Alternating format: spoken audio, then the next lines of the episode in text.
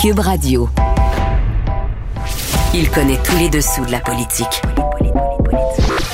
Chef du bureau d'enquête de l'Assemblée nationale. Antoine Robitaille. Là-haut sur la colline. Là-haut sur la colline. Cube Radio. Bon lundi à tous. Aujourd'hui à l'émission, dans sa dernière chronique constitutionnelle avant l'été, le prof Taillon se désole que les libéraux aient empêché que l'Assemblée nationale se débarrasse du serment à la reine. Ensuite, il souligne les vertus d'une hypothèse que le ministre de la Justice, Simon Jolin Barrette, a confiée au journal hier, un projet qui rendrait plus québécois les débats autour des droits et libertés au Québec. Mais d'abord, mais d'abord, c'est l'heure de notre rencontre quotidienne avec Rémi Nadeau.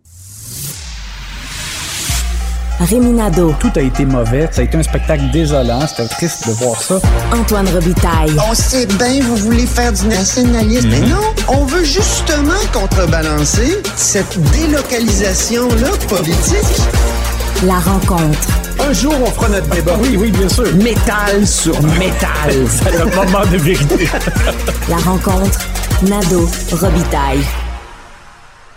Mais bonjour Rémi Nadeau. Bonjour Antoine. Nous étions tous les deux au Conseil général d'un jour, euh, samedi, du Parti libéral du Québec. Puis le message principal que Dominique Anglade a voulu faire passer, c'est le suivant. On va l'écouter euh, si tu le veux bien, Rémi. Ce qui est important pour nous, c'est d'envoyer un message très clair que nous, on va être là pour retourner de l'argent dans les poches des contribuables. Puis je vous dirais la chose suivante. Lorsque l'on parle d'inflation, ça veut dire que le gouvernement empoche lui-même de l'argent. Il fait plus de revenus. Conséquemment, on va être capable de redonner davantage d'argent aux Québécois et c'est la bonne chose à faire. Alors, Rémi, qu'est-ce que tu penses de cette promesse de remettre de l'argent dans les poches des Québécois? Il me semble que j'ai rarement entendu ça de la part de Dominique Anglade. Oui, ben c'est ça, c'est c'est tout nouveau là, du côté de Mme Anglade, bien que on, a- on comprend maintenant qu'elle avait préparé le terrain parce que tu te rappelleras la semaine, euh, la dernière semaine de session parlementaire, elle a insisté beaucoup euh, en questionnant euh, François Legault et en cherchant à démontrer que le, fait de- de- d'envoyer un chèque, c'était pas une mesure structurante et que ça prenait des mesures structurantes pour soutenir les Québécois face à l'inflation. Ouais. Euh, donc, elle avait préparé un peu le terrain. Donc, elle, elle arrive avec sa mesure structurante, c'est la baisse d'impôts. Puis là, c'est beaucoup d'argent qu'ils veulent redonner aux Québécois parce que d'abord, euh, diminuer de 1,5 euh, l'impôt euh, pour, par exemple, les gens qui gagnent près de 100 000 c'est 1 000 euh, par année. Hmm. Donc, c'est pas mal d'argent. ça, c'est sans compter que le 500 dollars que François Legault euh, et son gouvernement euh, a donné, ben déjà, je il a été reçu là, par euh, la grande majorité des Québécois.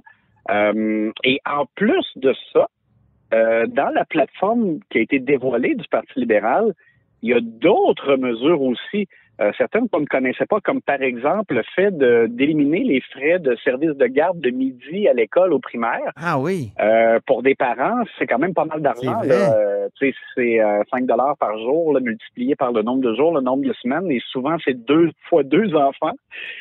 Donc, cette mesure-là, c'est pas mal d'argent. L'autre chose aussi, Plus tôt dans l'année, Euh, ils parlaient de leurs 2000 dollars pour les aînés. Ça, c'était beaucoup de sous aussi, hein? Oui, et là aussi, il faut que tu rajoutes le fait de rendre le transport en commun gratuit pour les étudiants, pour les 65 ans et plus, euh, et d'autres mesures. Bref, il, y a vraiment il y a un bouquet en plus de la baisse d'impôts. Alors, ils vont vraiment loin.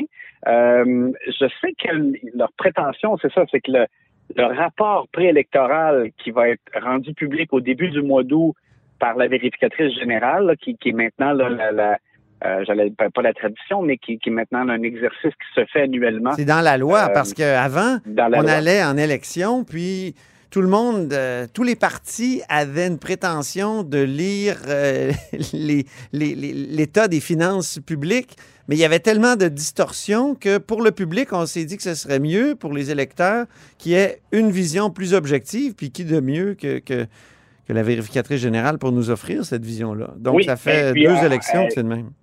C'est ça, parce que bien Antoine, ça empêche aussi un parti qui prend le pouvoir de dire, mais là, on a fait des engagements, mais on savait pas que le- les finances publiques étaient dans, dans un si mauvais état. Bon, Exact, alors, tout ça, ouais. ça, ça a permis d'enlever ce- cette excuse-là. Oui. Mais donc, l- les libéraux pensent que ce rapport-là va démontrer qu'il y a des les revenus rentrent là euh, à la tonne, à l'appel, euh, en raison justement de l'inflation, tout coûte plus cher, euh, les donc les revenus de taxes sont plus élevés, euh, etc. Mais quand même, c'est beaucoup d'argent. Et ils prétendent qu'ils peuvent quand même euh, ramener l'équilibre budgétaire en 2027-2028, comme Éric Girard et la CAC euh, s'y si, sont engagés. Oui. Euh, leur prétention, c'est que s'il n'y avait pas justement d'importantes nouvelles dépenses, l'équilibre budgétaire serait atteint plus rapidement que ça, euh, vu euh, l'ampleur de la relance puis les revenus là, qui rentrent dans les coffres de l'État. Ensuite, on s'entend pour dire que François Legault en a mangé toute une en fin de semaine. C'est-à-dire qu'il y a eu énormément d'attaques à son endroit, puis parfois des attaques personnelles. Hein. Oui, et on a vu que c'était ça comme qui semblait euh, créer un peu de ferveur là, dans, ce conseil général, autrement euh, plutôt tranquille. Euh, Dominique Anglade elle-même, donc, est allée loin en disant que François Legault cultivait sciemment la méfiance de l'autre, comme la, peur de l'inconnu, euh, qu'il avait un nous euh, qui excluait là, les euh, certaines catégories de personnes, les nouveaux arrivants. Donc, c'est quand même aller loin. et toi, tu Antoine, quand tu es allé au micro après en point de presse, oui. tu lui as demandé ben, est-ce que vous pensez que François Legault carrément est xénophobe? Parce que là, ça ressemble à ça. Mais ben oui, quand euh, tu dis le rejet de l'autre ou la méfiance à l'égard de l'autre, c'est. C'est les racines du mot. Là. Xéno, c'est étranger, puis, puis euh, phobe, c'est peur. La peur. exact. Alors, elle n'a pas voulu comme répéter ce mot-là, mais en même temps, elle, elle pousse dans cette direction-là énormément. Et j'ai vu par exemple, euh, un, des militants libéraux qui était sur place, qui avait un T-shirt rouge sur lequel il est écrit « Non, je ne suis pas une anecdote euh, ah en reprenant donc le, terme que François Legault avait utilisé à, l'endroit de Saoul Polo. Oui. Il y a eu même une résolution d'urgence en tout début de conseil général présentée par Gabriel Amad, euh, des jeunes du, du, PLQ, pour dénoncer les propos de François Legault. Alors, tu vois que ça, ça a comme ça a fouetté là, le, les libéraux, ce, cet élément-là. Alors, Rémi, moi, sais-tu à quoi ça me fait penser? Non. Ça me rappelle 2016, c'est-à-dire Philippe Couillard, le 9 mars 2016, qui euh, accuse François Legault de ceci. On peut l'écouter. J'ai ressorti l'extrait. Je crains fort, M. le Président, que la deuxième opposition souffle encore une fois, comme il l'a déjà fait sur les braises de l'intolérance. Malheureusement, M. le Président, le chef de la deuxième opposition continue sur sa pente glissante. Alors qu'il ouvre, qu'il ouvre donc ses bras et son cœur N'est-ce pas, Rémi? Est-ce que ça ne fait pas penser à Philippe Couillard, toute cette, euh, cette dénonciation-là de, la part de Dominique Anglade?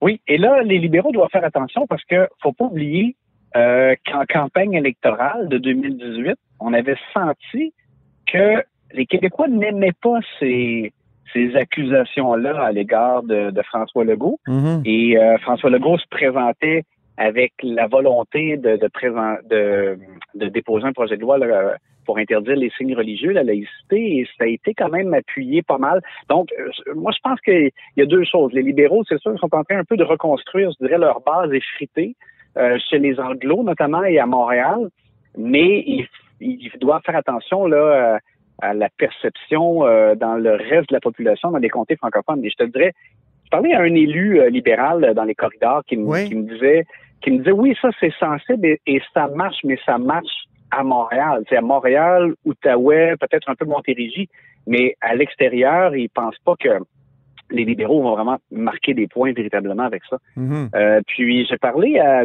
certains militants. Une personne m'a dit notamment euh, si moi, ça me tentait pas vraiment de venir, mais je me suis dit si moi je venais pas aujourd'hui, qui serait venu? Euh, donc, tu sais, il y, a, des gens qui sont réalistes, qui savent que ça va pas bien, que le parti n'est pas en position pour aller faire beaucoup de gains et peut-être même pourrait subir des pertes. Euh, donc, je te dirais que le, niveau de, confiance euh, m'a paru euh, mitigé, là, le moins, à tout le moins. L'autre ligne d'attaque à l'égard de François Legault, c'est un nouveau, c'est-à-dire, oui, un nouveau candidat qui l'a tenu, c'est Mathieu Graton, un humoriste, qui a quand même dit et c'était pas une blague, que François Legault est un manipulateur narcissique. Oui, il a dit ça dans une espèce d'échange, euh, si on veut, euh, sur la scène. Il y avait six, euh, soit actuels députés ou candidats du PLQ qui reprenaient certains thèmes de la plateforme électorale et qui allaient d'allocution. Et Mathieu Graton a utilisé ces termes-là. Puis après, les journalistes qui étaient présents se disaient bon, est-ce qu'il l'a échappé parce qu'il faisait mm. un peu de l'humour? Euh, Et après, donc, euh, quand ça s'est terminé l'événement, on a cherché euh, à savoir s'il maintenait ces propos-là. Euh, si on devait prendre ça au sérieux. Et, et oui, il, il, a même insisté. Oui, il a insisté, puis euh, il a dit qu'il avait fait ses recherches. Puis à un moment donné, Rémi, moi, je lui ai demandé, mais est-ce que c'est pas une manière très personnelle d'attaquer le premier ministre? Est-ce que c'est comme ça que vous voulez faire de la politique? Veux-tu, on va écouter sa réponse. Pas une attaque, je vous fais une. Je vous, ce que je viens de vous. Vous, vous dites, vous aimeriez que je dise ce que vous, vous venez de dire. Vous aimeriez que Dominique dise ce que j'ai dit tantôt. Moi, ce que je dis, ce n'est pas une attaque personnelle. Je vous dis comment moi je me sens, comment je le reçois. Je fais une recherche par la suite. Je, si vous voulez, je peux aller consulter des psychologues, mais vous me ferez pas dire ce que vous voulez me faire dire. Puis je pense pas que vous allez faire dire à ma chef ce que moi j'ai dit. Faites attention parce que euh, si est-ce que vous, c'est comme ça que vous travaillez? Alors voilà un candidat euh, assez sensible. On va voir ce que ça va donner comme député parce qu'il y a des chances dans la porte. Là. Euh, les libéraux, ils ont sûrement des chances. En terminant. Oui, ces chances sont bonnes, mais là, justement, Antoine, je pense que euh, il aura besoin peut-être d'un peu plus d'encadrement ou de, de conseils, je dirais, parce que c'est quelqu'un qui est en train de découvrir le milieu de la politique. François Legault n'a pas voulu vraiment commenter aujourd'hui. Hein. Il a dit Je laisse ça aux libéraux. Je suis surpris quand même que Dominique Anglade ne l'ait pas, euh, ne l'ait pas recadré.